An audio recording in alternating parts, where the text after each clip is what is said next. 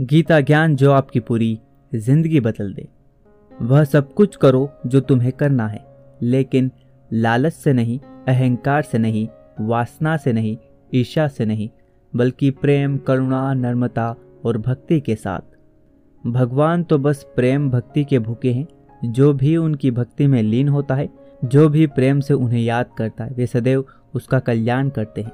जो व्यक्ति कामी प्रवृत्ति का होता है, जिसके मन में लोभ होता है और जो अत्यधिक क्रोधी स्वभाव का होता है, उसके लिए नर्क के द्वार सदैव खुले होते हैं। अर्थात ऐसे व्यक्ति को तो सिर्फ नर्क में ही जगह मिलती है।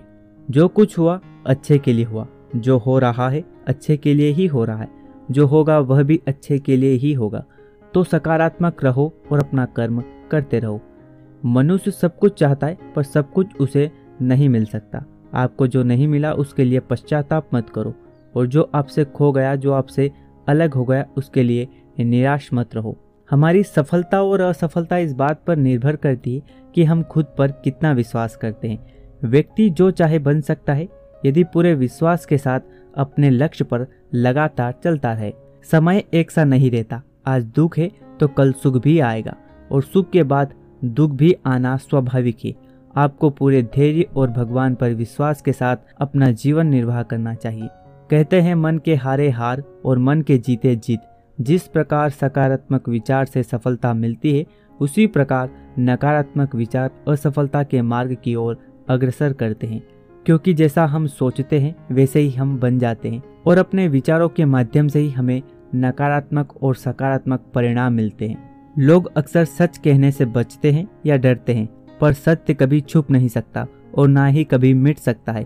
कितना भी छुपा ले, पर सच तो उजागर हो ही जाएगा। मनुष्य ही एक ऐसा प्राणी है जो कर्म करता है, इसलिए कर्म करना प्रत्येक व्यक्ति का धर्म भी है।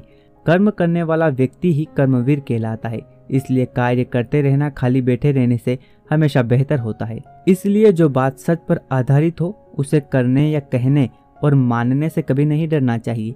लोग अपने शरीर को सुंदर बनाने में लगे रहते हैं, पर आत्मा की सुंदरता शरीर की सुंदरता से कहीं ज़्यादा महत्वपूर्ण है।